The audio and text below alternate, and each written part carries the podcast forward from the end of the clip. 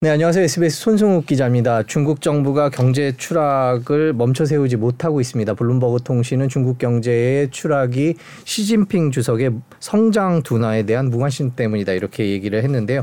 실제로 상황이 어떤지 오늘 얘기를 들어보겠습니다.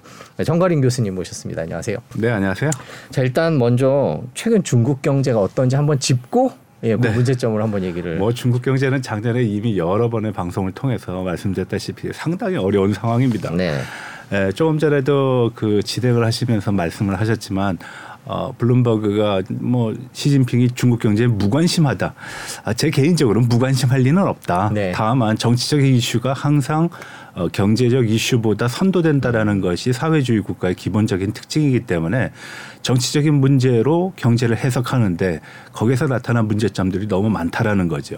예를 들어서 개혁 개방 이후에 중국이 성장한 배경에는 물론 개혁 개방이라는 그 의미 자체도 있지만 어, 정책적으로 보게 되면은 negative 정책을 썼어요. 뭐뭐 빼곤 다 된다라는 네. 거죠.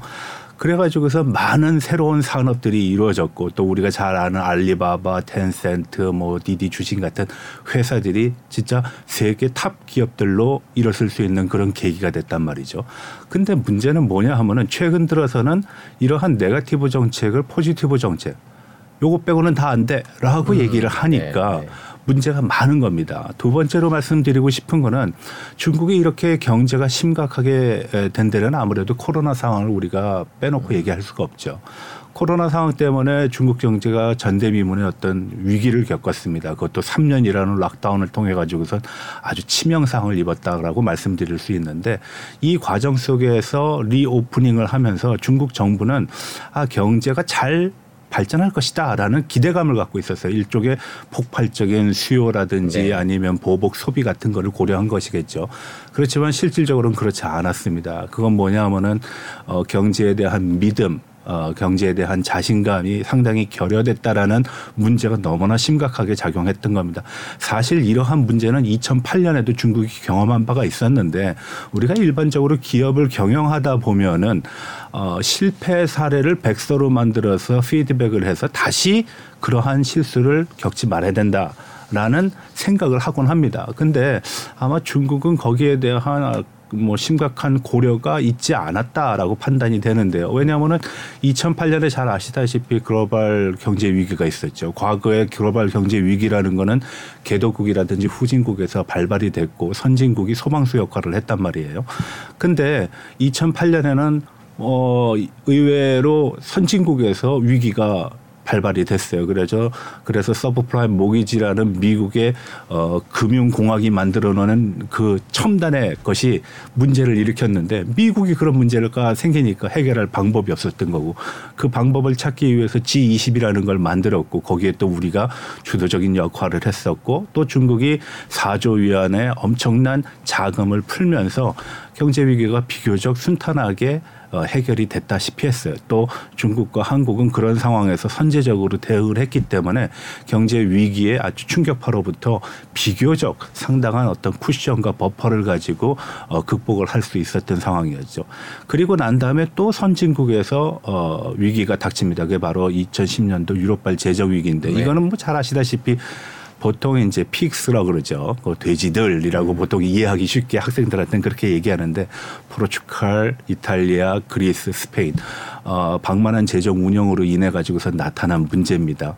실제로 제가 뭐 유럽의 그 지중해 연안을 가보니까 어, 룰루랄라 할 수 있게끔 환경이 돼 있더라고요. 그러니까 재정 위기를 방만하게 운영하는 건 어차피 이렇게 어떻게 보면은 어, 자연적인 환경이 어, 조성한 그런 요인일 수도 있겠다. 네. 그거 역시도 상당한 충격파를 줬습니다. 이 당시 2008년과 2010년에 당시 총리였던 원자오바오 총리가 이런 말을 한 적이 있어요.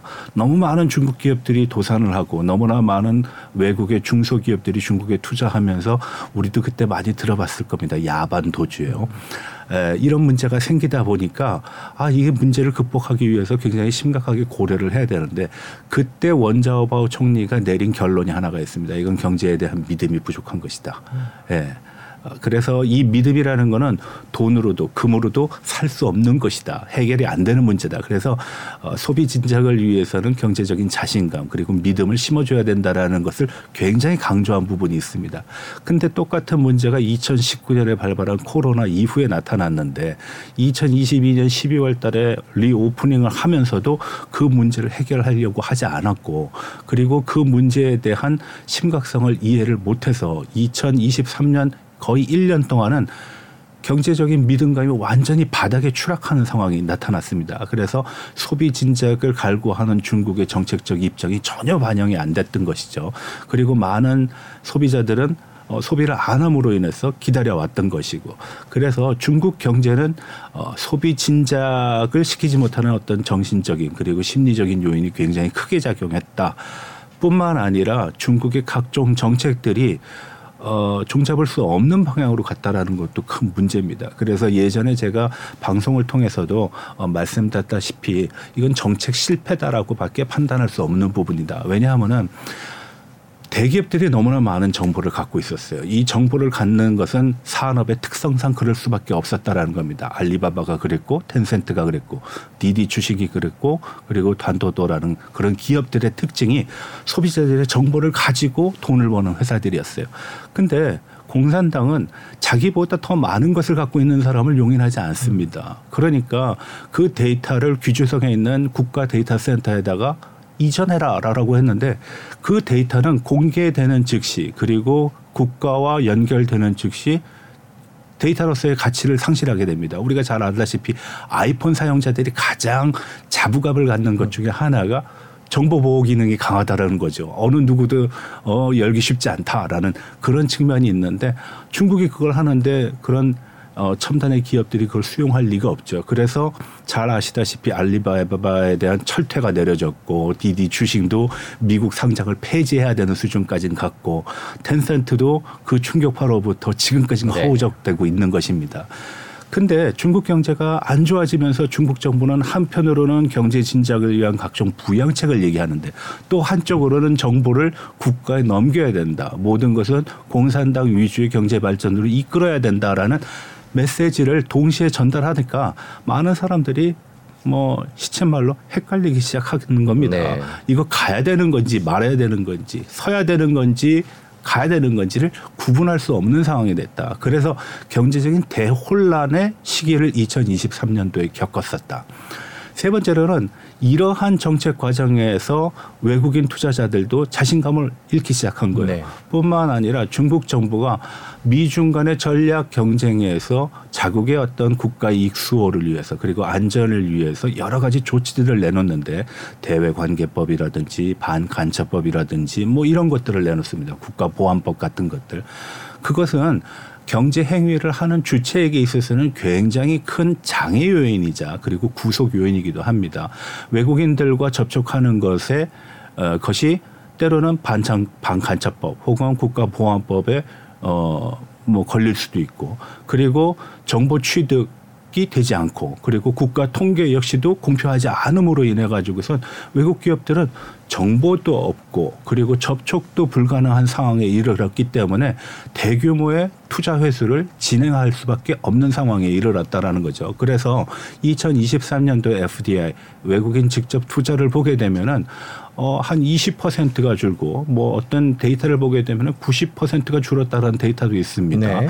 그런 측면을 보게 되면은 뭐 지금 화면에 네. 나오는 걸 보시면 아시겠지만 어, 뚝 떨어졌네요. 굉장히 급격하게 떨어집니다. 우리가 골이 깊으면은 다시 상승할 여력도 그만큼 크다라고 얘기를 하지만 골이 저렇게 급격하게 떨어지는 것은 좋은 현상은 분명히 아니라는 것이죠. 그래서 이 세 가지를 가지고 보더라도 중국 경제를 이끌어 나가는 그리고 보통 우리가 경제의 삼두 마차라 그러는데 투자, 소비, 수출 이 세 가지가 모두 잘 안 됐다라는 것입니다.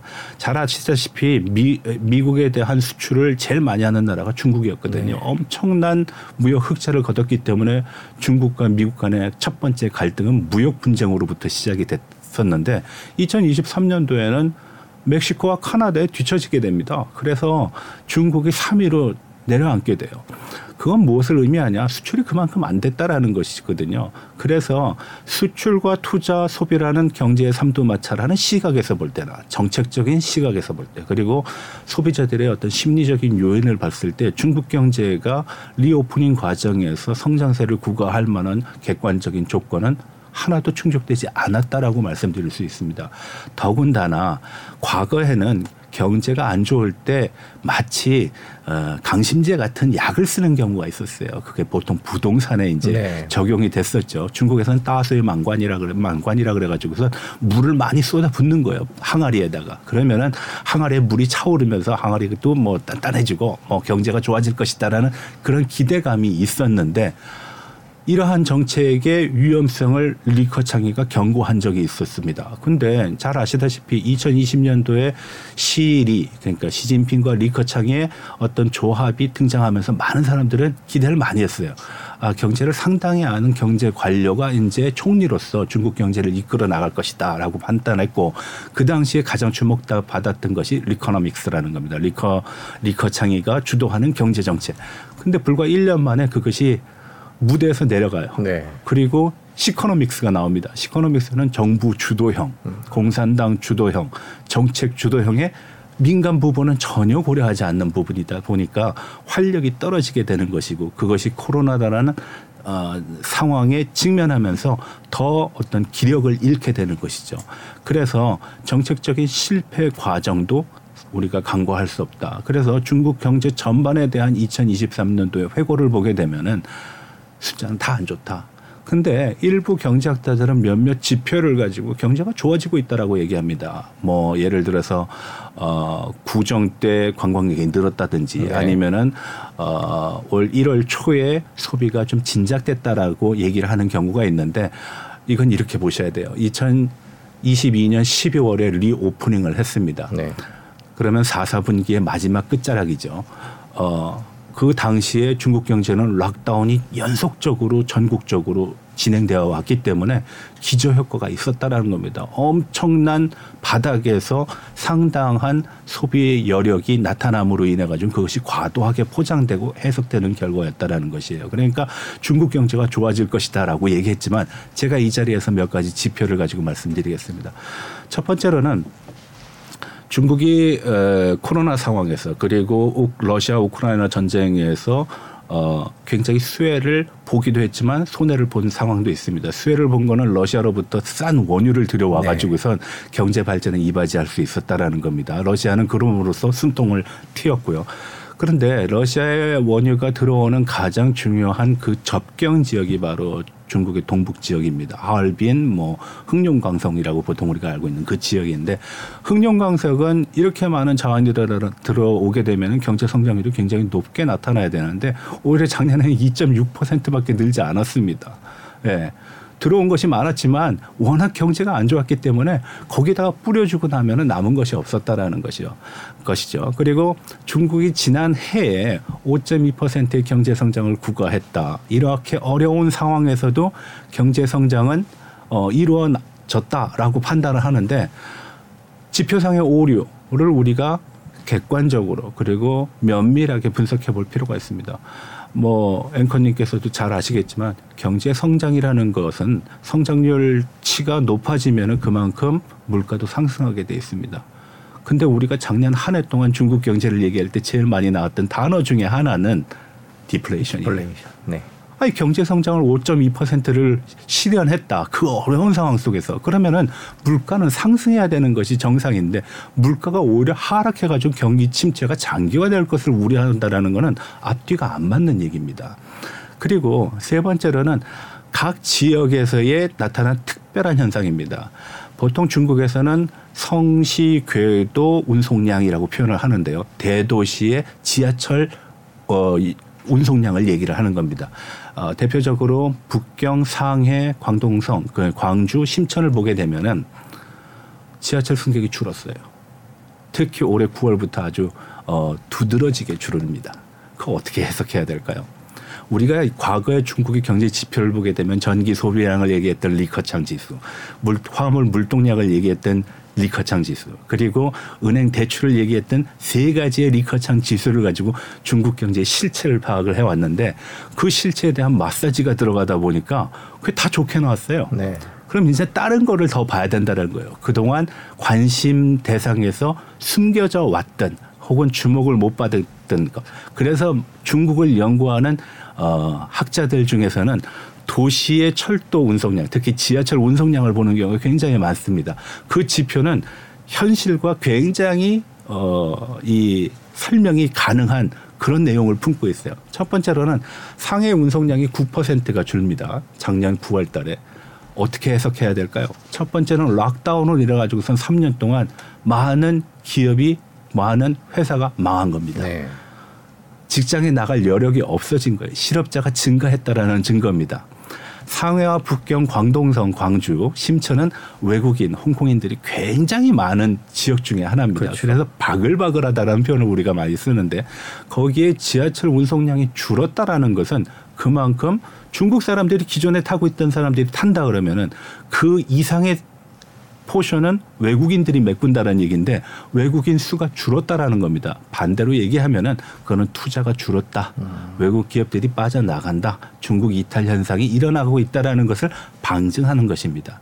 그래서 도시 철도 운송량을 보게 되면은 중국 경제가 진짜 어렵구나라는 것을 아주 극명하게 알 수 있습니다. 그래서 과거에 우리가 상해의 뭐 유명한 거리라든지 해변을 보게 되면은 진짜 사람들이 엄청났어요. 진짜 밀려가는 것이 걸어가는 것이 아니었는데 지금 상해의 모습을 보면은 너무나 평온하고 너무나 쾌적합니다. 사람들 간의 이 사회적 공간 거리가 여전히 코로나 때와 비슷하게 존재하는 그런 느낌을 받는 이유는 뭐냐? 외국인이 줄었다. 그리고 생산 활동이 줄었다. 그리고 많은 기업의 도산으로 인해 가지고선 어 어떤 실업률이 증가했기 때문에 밖에 나와 있는 사람들이 없어졌다라는 겁니다. 마지막으로 한 가지 지표를 얘기를 하자 그러면은 그것은 바로 가처분 소득이라고 말씀드릴 수 있겠습니다. 중국의 가처분 소득이 줄어들었어요. 뭐 그건 충분히 이해가 됩니다. 3년 동안에 버틸 수 있는 회사가 있겠습니까? 3년을 버틸 수 있는 가게가 있을 수가 네. 없다라는 것이죠.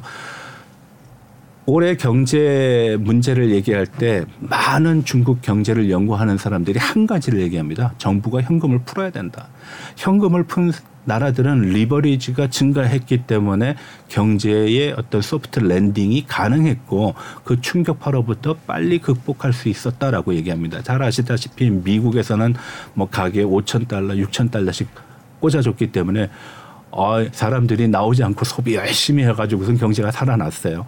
우리도 뭐 많지는 않지만 한 가구당 25만 원, 뭐 30만 원, 40만 원 이렇게 뿌려준 적도 있고 일본도 마찬가지고 홍콩도 마찬가지.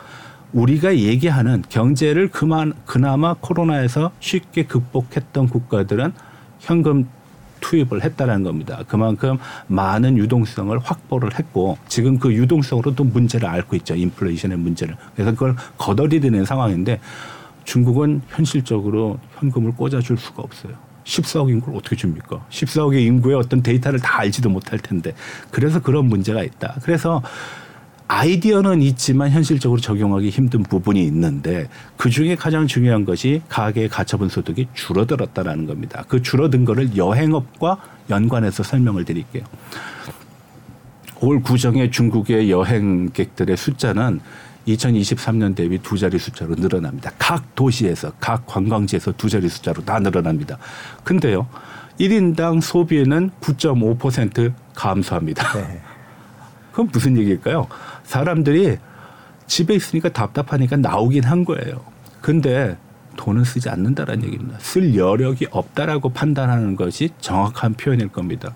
그리고 요즘 우리가 주목받고 있는 주목하고 있는 알리익스프레스라든지 아니면은 테무 같은 어 저가의 상품들이 넘쳐나죠. 우리나라 뭐 이거 뭐 어, 회사명을 얘기하기는 좀 그렇지만 그래도 일단 설명을 위해서 말씀드리면 다이소 같은 거라고 보시면 됩니다. 다이소보다도 가격이 훨씬 더싼 네. 것이죠. 거다가 해외에서 무료 배송까지 하다 보니까 많은 소비자들이 그걸 즐겨 사용하고 있습니다. 필요해서 살까요? 저는 필요해서 산다고 보지 않습니다. 일종의 탕진잼. 예. 바구니에 아무리 담아도 이거 얼마 안 되니까 야 이거 재밌다 재미나다. 세상에서 제일 재미난 게 돈 쓰는 거니까. 그러니까 그런 문제들이 일어난 것인데 중국의 입장에서 보게 되면은 조금 달리 해석할 필요가 있습니다. 이거는 그동안의 생산 과잉이 이루어졌다. 그 공급 과잉과 생산 과잉이 굉장히 심각한 수준이다. 그럼 1년 전, 2년 전, 3년 전, 4년 전 코로나 이전에는 주목받지 못했던 그런 저가의 물건들이 왜 이 시기에 폭발적으로 드러나고 주목을 받는가? 소비 여력이 줄어든 거예요. 서방 선진국에서는. 그리고 중국에서는 이 어, 열악한 물건들을 빨리 밀어내야 되는 네. 것이고 과거에는 전혀 이런 물건들을 보지 않았습니다. 현금이 내 통장에 꽂히면서 어, 긴급 뭐 재난 구호금이라고 꽂혔을 때는 그거 쳐다보지 않고 컴퓨터, 텔레비전, 냉장고를 샀습니다. 그리고 전기 자동차를 샀고요. 근데 지금은 그 돈이 점점 고갈되다 보니까 이제는 그 소력의 어, 소비에 맞춰서 소비를 해야 되는데 저가를 찾을 수밖에 없는 거지. 경제가 안 좋아진다라는 징표이기도 합니다. 중국의 입장에서 보게 되면 굉장히 고민스러운 겁니다. 그래서 중국 경제가 지금까지 세계 공장 역할로서 개혁 개방의 성과로서 얘기한 것 중에 하나가 폭발적인 생산력인데 이 생산 과잉의 문제까지도 지금 안게 됐다는 겁니다. 그래서 올해 3월 달에 있을 양회는 이러한 여러 가지 문제점들을 고려를 해야 된다라는 그런 심각한 상황에 처해 있다. 그리고 이러한 심각한 상황이 하루가 지나면 또 하나 나타나고 하루가 지나면 또 하나 나타나기 때문에 중국 정부로서도 어떤 방법을 써야 될지 굉장히 난감한 상황이었다. 그래서 우리가 알고 있는 공산당의 이제 어 5년마 어 5년이 임기인데 5년에 보통 7번의 회의를 하거든요. 뭐 반드시 그렇지는 않습니다. 과거에는 뭐 10, 10번이 넘어간 적도 있는데 개혁 개방 이후에는 평균 7번의 회의를 합니다. 그래서 첫 번째 하는 회의를 일중 전에 두 번째 하는 회의를 이중 전에, 세 번째 하는 회의를 삼중 전에라고 하는데 작년에는 삼중 회의를 삼중 전회를 개최하지 못했습니다. 이 삼중 전회가 왜 중요하냐? 보통 공산당이 새롭게 등장하고 정권이 바뀌게 되고 교체가 되게 되면은 당 대회를 하는데 그 당 대회 때 일중 전회라는 걸 합니다. 일중 전회는 우리의 당은 어떤 목표를 갖고 갈 것이다라는 아웃라인과 그리고 인선을 구성을 하고요. 이중 전에서는 거기에 대한 배치를 하게 됩니다. 이 사람은 이쪽으로 가고 저 사람은 저쪽으로 가고 그리고 이 사람은 이런 능력이 있기 때문에 이렇게 활용을 해야 됩니다라고 하고 삼중 전에서는 본격적인 내용들이 나오게 됩니다.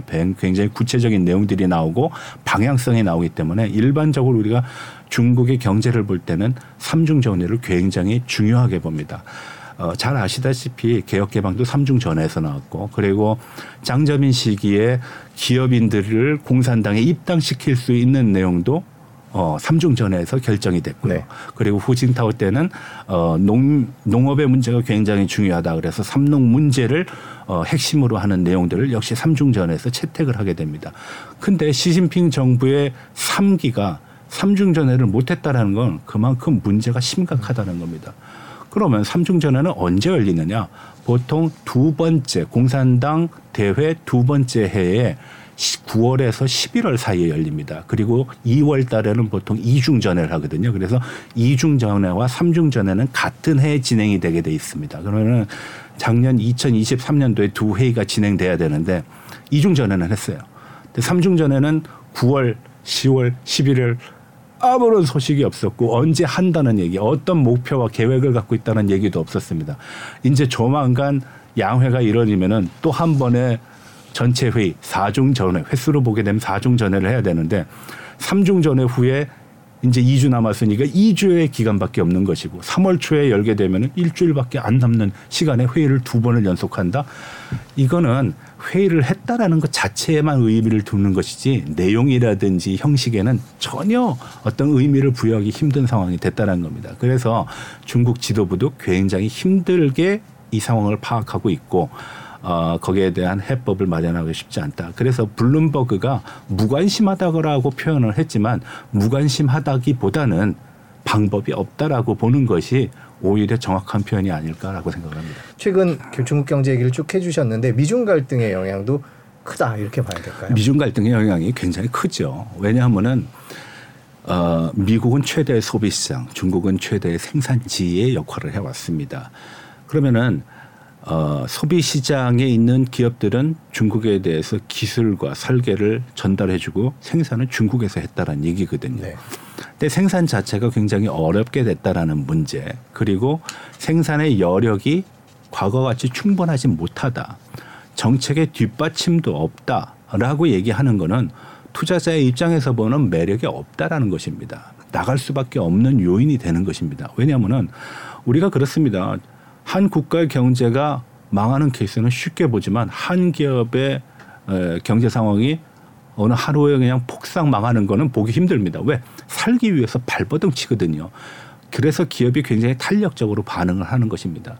마치 중미 간의 어떤 무역 경쟁 그리고 미중 간의 어떤 전략 경쟁 상황 속에서 우리가 기업인들의 행태를 보게 되면은 이것은 가장 발빠르게 움직이고 가장 문제의 핵심을 크게 보고 있다라고 판단하는 것이 옳은 판단일 겁니다. 그런 측면에서 보면은 기업들이 빠져나가는 거는 중국의 상황이 여의치 않다라는 겁니다. 그러면은 미중 상황이 얼마만큼 심각한가를 한번 설명을 해드리면은 이렇습니다. 미국 기업인들이 중국의 어떤 국가 공무원들이나 지역에 있는 공무원들이나 아니면은 뭐 어, 협력상들과 접촉을 한다. 이거 반간첩법에 올가미에 씌울 수 있는 그런 상황이 네. 전개됩니다. 심지어는 반간첩법은 증거가 없는 경우에도 구류를 할 수 있고 벌금을 매길 수 있는 그런 조항이 있습니다. 네. 기업인의 활동이 정상적으로 이루어질 수 있을까요? 두 번째, 기업인의 활동이 정상적으로 이루어지기 위해서는 각종 데이터의 수집이 필요합니다. 그래서 우리가 컨설팅 업체라든지 리서치 센터라든지 아니면은 경제 자문 역할을 하는 각종의 기관들과의 접촉이 아주 빈번하게 이루어집니다. 근데 그 기관들이 접촉을 하지 않습니다. 왜? 중국 국가의 데이터를 넘겨주지 말라고 중국 정부에서 얘기했고 이것을 위반했을 땐 대외관계법, 방간첩법에 적용을 하겠다라고 얘기하니까 그런 정보를 만들고 정보를 수집하고 정보를 파는 회사들이 정상적인 활동을 안 합니다. 정보 없이 사업이 진행이 될 수 있을까요? 기업은 쉽게 망하지 않는 이유가 있습니다. 왜? 엄청난 자금력과 정보량을 갖고 있기 때문인데 자금은 있는데 지금 정보가 없으면은 이거는 진짜 오리무중이라는 표현이 딱 맞는 것이죠. 그래서 외국 기업이 나가는 거는 어떻게 보면 당연하다. 네. 그리고 어, 정부의 어떤 압박 조치가 너무나 비현실적이고 그리고 비이성적이고 비합리적이라는 데 있습니다. 그건 뭐냐 하면은 우리가 경제 활동을 하는데 경제 활동의 안정성을 얘기할 때는요 경제적인 요인에서 찾지 않습니다. 오히려 법률적인 요인으로 찾습니다. 법이 하나의 장치가 돼서 나의 경제 활동을 보장해주고 그리고 그 보장된 어떤 시스템과 체계 안에서 내가 경제 활동을 구가를 할 수 있는데 중국이 만드는 법이 너무나 급변하는 경우가 많다라는 겁니다. 예, 그리고 그 해석과 적용에 있어서도 일관성이 없다라는 문제가 있습니다. 뭐 앞서 말씀드렸던 반간첩법이라든지 대관계법도 그런 케이스 중에 하나고 더군다나 더 심각한 거는 이런 법들이 중앙정부의 지침에 의해서 하루아침에 변경될 수도 있습니다. 우리는 이미 그것을 경험한 바가 있어요. 롯데가 사드 때문에 99개 점포가 있었는데 그걸 포기하고 나왔습니다. 그리고 미국을 갖고 트럼프가 어, 신동빈 회장의 이름을 거명하면서 이러스라 그래서 칭찬까지도 했지 않습니까? 그런 상황을 우리가 봐왔어요. 그러면은 롯데라는 기업이 떠날 때 마음이 편했을까요? 그 사람은 법적인 안전 장치의 보장을 받았을까요? 보호를 받았을까요? 그렇지 않았다라는 겁니다. 그런 상황이 지금 연출되고 있다는 겁니다. 현대자동차도 마찬가지예요. 주변에서 야 한국에 사드를 배치했는데 현대자동차를 타? 라는 인식이 전반적으로 흐르게 되면은 현대자동차가 팔리겠습니까? 그 얼마 돈 안 주고 그냥 팔고 나, 나올 수밖에 없는 것입니다. 그럼 팔고 나왔을 때 제 가격을 받을 수 있는 장치가 있느냐? 없습니다. 네. 2021 아, 2001년도에 WTO에 가입하면서 중국은 여러 가지 투자 보장을 외국에 약속했습니다. 근데 지금까지는 지켜진 게 별로 없어요. 네. 네. 가장 심각한 거는 들어간 돈을 갖고 나오기가 쉽지 않습니다. 이런 문제점들이 결국은 미중 관계에서 아니 성장세도 뚜렷하지 않고 경제적인 어떤 믿음과 정책적인 보조도 뚜렷하지 않은 이 지역에 우리가 투자할 가치가 있는가라고 판단했을 때 없다라고 판단할 수밖에 없는 것이죠. 네, 지금 이런 상황에서 중국의 양회 양회가 다음 주에 시작이 됩니다. 뭐 시진핑 주석도 뭔가 대책을 내놓고 싶을 테고요. 네, 네 어떤 대책 이 나올 것 같다고 보십니까? 어디에 주목해야 할까요? 네, 보통 우리가 양회 어, 올해는 3월 4일 날 이제 정협이 열리고 그리고 인민 대표 대회가 그 다음 날인 5일 날 열리게 됩니다. 어, 보통 한 10일 정도 회의를 하니까 3월 달 정도 되면은 중국 최대의 정치 이벤트의 양회에 모든 관심이 집중이 될 겁니다. 보통 우리가 양회 관심을 가질 때 가장 많은 관심을 갖는 부분 중에 하나는 경제 성장 목표치입니다. 네. 근데 경제 성장 목표치는 이미 의미가 없다라고 저는 봅니다. 이게 왜 그러냐? 트럼프 집권 당시에 중국과 무역 분쟁이 있으면서 중국이 그때 선택한 경제 성장 목표치가 바로 구간 목표치라는 거였습니다. 그러니까 예전에는 7%다, 8% 성장하겠다 해서 어떻게든지 12월 달에 그걸 맞춰갑니다. 근데 구간 성장 목표치라는 건 5%에서 6%.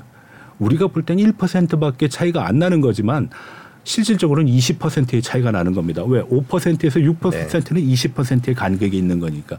그만큼 중국 정부의 경제에 대한 자신감이 없다라는 증거이기도 하거든요.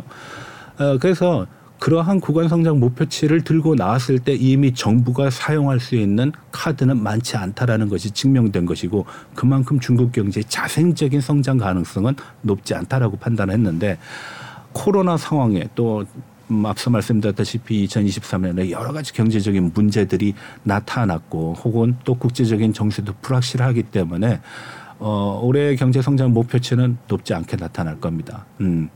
어, 첫 번째로 제가 생각하는 것은 뭐 5%만 해도 상당하다. 그렇지만 그 5%가 과연 진실된 5%일까는 어, 의문이 여전히 남습니다. 그래서 경제 성장 목표치에 방점을 두기보다는 이 정부가 경제를 어떻게 해석하고 있느냐에 어, 초점을 맞추는 것이 좋을 것 같습니다.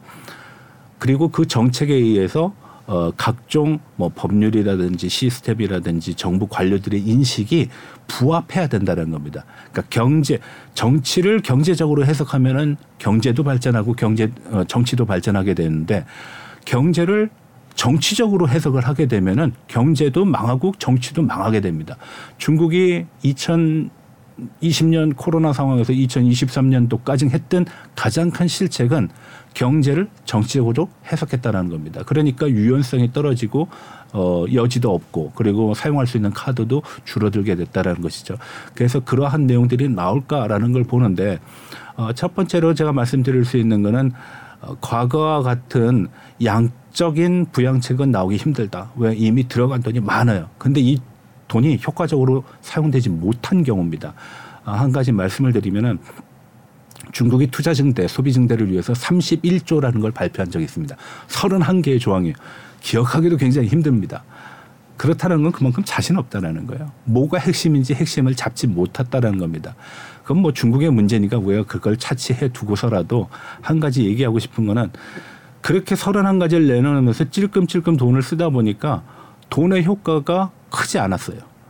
그러니까 돈은 상당히 결과적으로 보게 되면 많이 들어갔는데 그 돈의 효과가 뭐 보통 경제적인 표현으로 하면 승수 효과가 나타나지 않은 것이 되는 거죠. 어.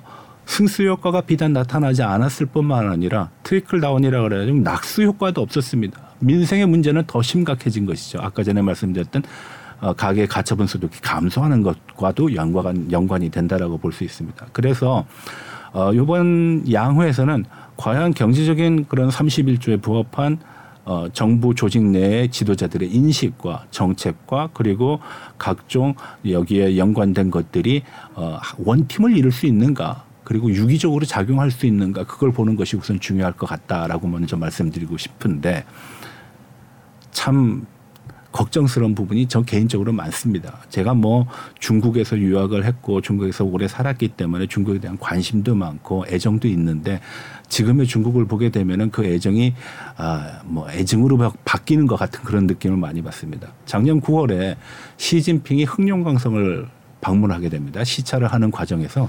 난데없이 신 신질 생산력 한자어로 하게 되면 신질 생산력 중국어로 하면 신즈성찬이라 그러는데 새로운 질적 생산력을 구가해야 된다라는 표현을 씁니다. 과거의 경제적인 하드웨어와 미래를 이끌 수 있는 산업적 특징인 소프트웨어를 결합해 가지고선 새로운 경제 발전을 도모해야 된다 그러는데 우리가 중국을 바라볼 때 새로운 조어가 나온다. 근데 그 조어를 딱 듣는 순간 이게 무슨 뜻인지 잘확 와닿지 않는다 그러면은 문제가 있다라고 판단하시면은 거의 틀림없습니다. 지금 중국의 각 학자들 그리고 연구기관들에서 제일 큰 화두가 되는 게 바로 신질 생산력이 무엇인가를 연구하는 겁니다. 네. 그만큼 전달이 제대로 안 됐다라는 거예요. 근데 국가 주석이 화두를 던지니까 그 화두에 답을 해야 되는 상황이다 보니까 이 연구가 진짜 빈번하게 이루어지고 있는데 진짜 꿈 같은 얘기들이 많이 나옵니다. 저도 오늘을 위해서 준비를 많이 해갖고 왔는데 이 내용을 보게 되면은 한마디로 얘기합니다. 공산당이 그려놓은 그림 열심히 해. 기존의 하드웨어 더 고도화해. 새로운 미래 먹거리를 창출하기 위해서 소프트웨어, I 뭐 AI라든지 IT를 활용한 방법. 아, 그 말은 누구나 할 수 있는 겁니다. 그 말이 쉽지 않다는 것입니다. 근데 이러한 정책이 지도자로부터 최고의 지도자로부터 권위주의 사회에서 나오게 되면은 모든 생산력이 거기에 집중이 됩니다. 그러면 어떤 현상이 나타나냐? 앞서 말씀드렸던 공급 과잉이 재현이 되게 됩니다. 네. 그래서 어, 이러한 현상은 앞으로 뭐 짧게는 3년, 길게는 뭐 정권에 한번 교체가 뭐 기간 텀이라고 임기가 예, 임기라고 얘기할 수 있는 뭐 공산당 당대회 뭐후 차기 차차기나 차기의 공산당 대회 공급 과잉에 따른 문제를 어떻게 해소할 것이냐라는 고민을 하지 않을 수밖에 없다라고 저는 봅니다. 그 실질적인 증거를 하나 제가 예, 사례를 하나 드리겠습니다. 2008년에 앞서 말씀드렸다시피 글로벌 그 서프프라임 모집기 기지가 있었고 2010년에 재정 위기가 유럽에서 이제 있었죠. 그리고 난 다음에 중국 정부가 경제 위기 타파를 위해서 했던 것이 기간 산업, 우리로 얘기하면 SOC, 그러니까 사회 간접 자본의 확충이었습니다. 그때 가장 열심히 했던 것 중에 하나가 고속철 가는 거였습니다. 네. 그래서 4종 5행 해가지고선 동서로 4개, 남북으로 5선을 연결한다. 그러다가 그게 나중에 7종 8행까지 갑니다. 그럼 잘 아시겠지만 고속전철은 기차 어, 그 고속전철은 비행기하고 경쟁을 해야 됩니다. 그 서로 경쟁하다 보니까 자, 자기 살 깎아먹기가 된 거예요. 그러니까 나온 결론 중에 하나가 어, 비행기 공항 있는 500km 반경에는 역을 둘 수 없다. 예. 네. 그래야지 고속철은 더 빨리 네. 가고 효과는 더 있을 것이다. 그래서 엄청난 고속철을 중국 전역에 깔았습니다. 귀주성에 보게 되면은 인구가 3만밖에 안 되는 도시에 고속철도 역사가 있습니다. 몇 명이나 탈까요? 인구가 3만 명밖에 안 되는데. 그건 왜? 어, 그리고 안위성에도 그런 현상이 있는데 안위성은 리커창 총리의 고향이었기 때문에 그런 게 있, 었어요 지금 그 많은 고속철 중에서 흑자를 실현하고 있는 구간은 단 하나입니다. 북경과 상해. 나머지는 다 적자입니다.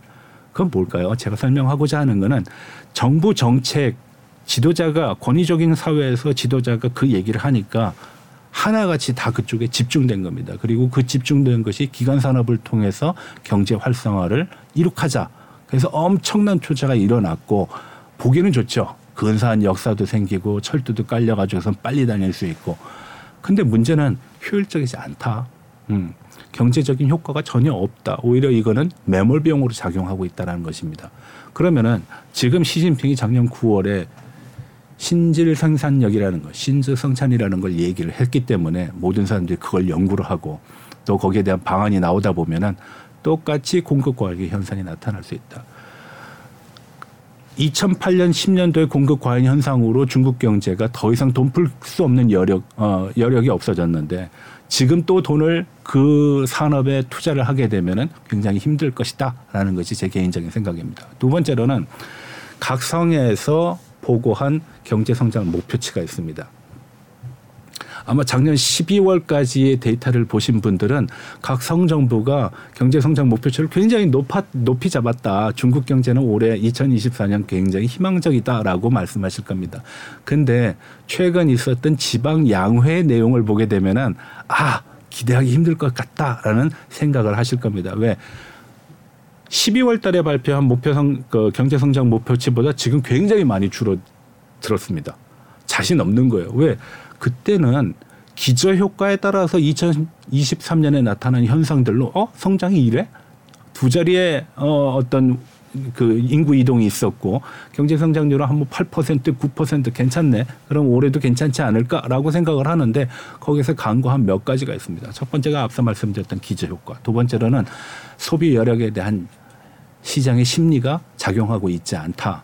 그리고 또 한 가지는 대부분의 경제를 연구하시는 분들, 특히 중국 경제를 연구하시는 분들은 어 소비가 굉장히 중요한 portion을 차지하고 절대적인 portion이다라고 말씀을 하십니다.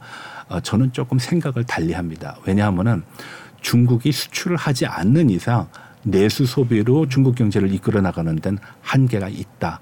왜? 중국의 일반 대중의 소득이 높지 않다라는 겁니다. 높지 않은 이유 여러 가지로 말씀드릴 수 있습니다.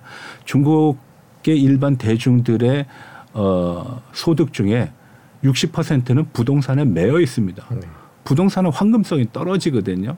그리고 경기가 좋아져서 계속 오르면은 문제가 안 되겠지만 지금같이 헝다 사건, 부동산의 어떤 파산 위기가 얘기되고 있으면은 그거는 가치가 하락, 자산 가치 하락이라는 거는 결국 자신의 60%가 묶여져 있는 거에서의 하락을 의미하기 때문에 그 하락의 폼 혹은 체감 정도는 굉장히 크게 나타난다라는 겁니다. 그래서 중국 지방 정부가 12월 달까지는 굉장히 높은 숫자의 경제 성장 목표치를 얘기했지만 최근 지방 양회에서 어, 토의된 내용들을 보게 되면 다 줄여나가고 있습니다. 그건 뭐냐? 자신 별로 없다라는 얘기입니다. 현실적이지도 않다라는 얘기입니다.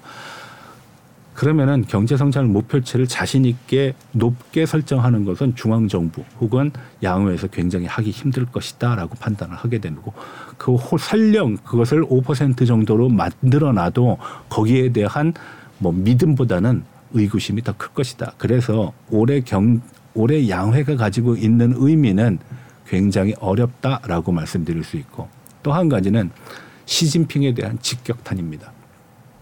뭐 이거는 시진핑이 등장하면서 강조했던 것이 반부패거든요. 그래서 창홍다해 공산당을 노래하고 그리고 사회 어두운 부패 문제를 척결하겠다라고 얘기했습니다.